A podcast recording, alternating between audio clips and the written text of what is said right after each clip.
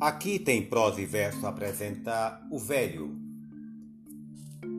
Era uma vez um velho, muito velho, quase cego e surdo, com os joelhos tremendo. Quando se sentava à mesa para comer, mal conseguia segurar a colher. Derramava a sopa na toalha e, quando afinal acertava a boca, deixava sempre cair um bocado pelos cantos. O filho e a nora dele achavam que era uma porcaria e ficavam com nojo. Finalmente, acabaram fazendo o velho se sentar num canto atrás do fogão. Levavam comida para ele numa tigela de barro e, o que era pior, nem lhe davam o bastante.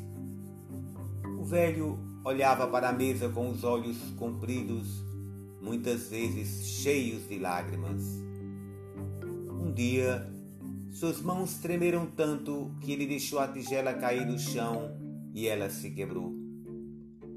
A mulher ralhou com ele, que não disse nada, só suspirou. Depois, ela comprou uma gamela de madeira bem baratinha e era ali que ele tinha de comer.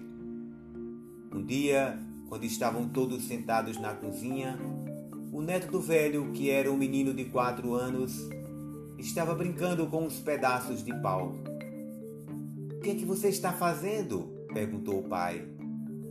Estou fazendo um coxo para papai e mamãe poderem comer quando eu crescer. O menino respondeu.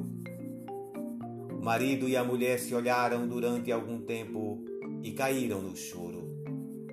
Depois disso, trouxeram o avô de volta para a mesa Desde então, passaram a comer todos juntos, e mesmo quando o velho derramava alguma coisa, ninguém dizia nada. Autoria desconhecida.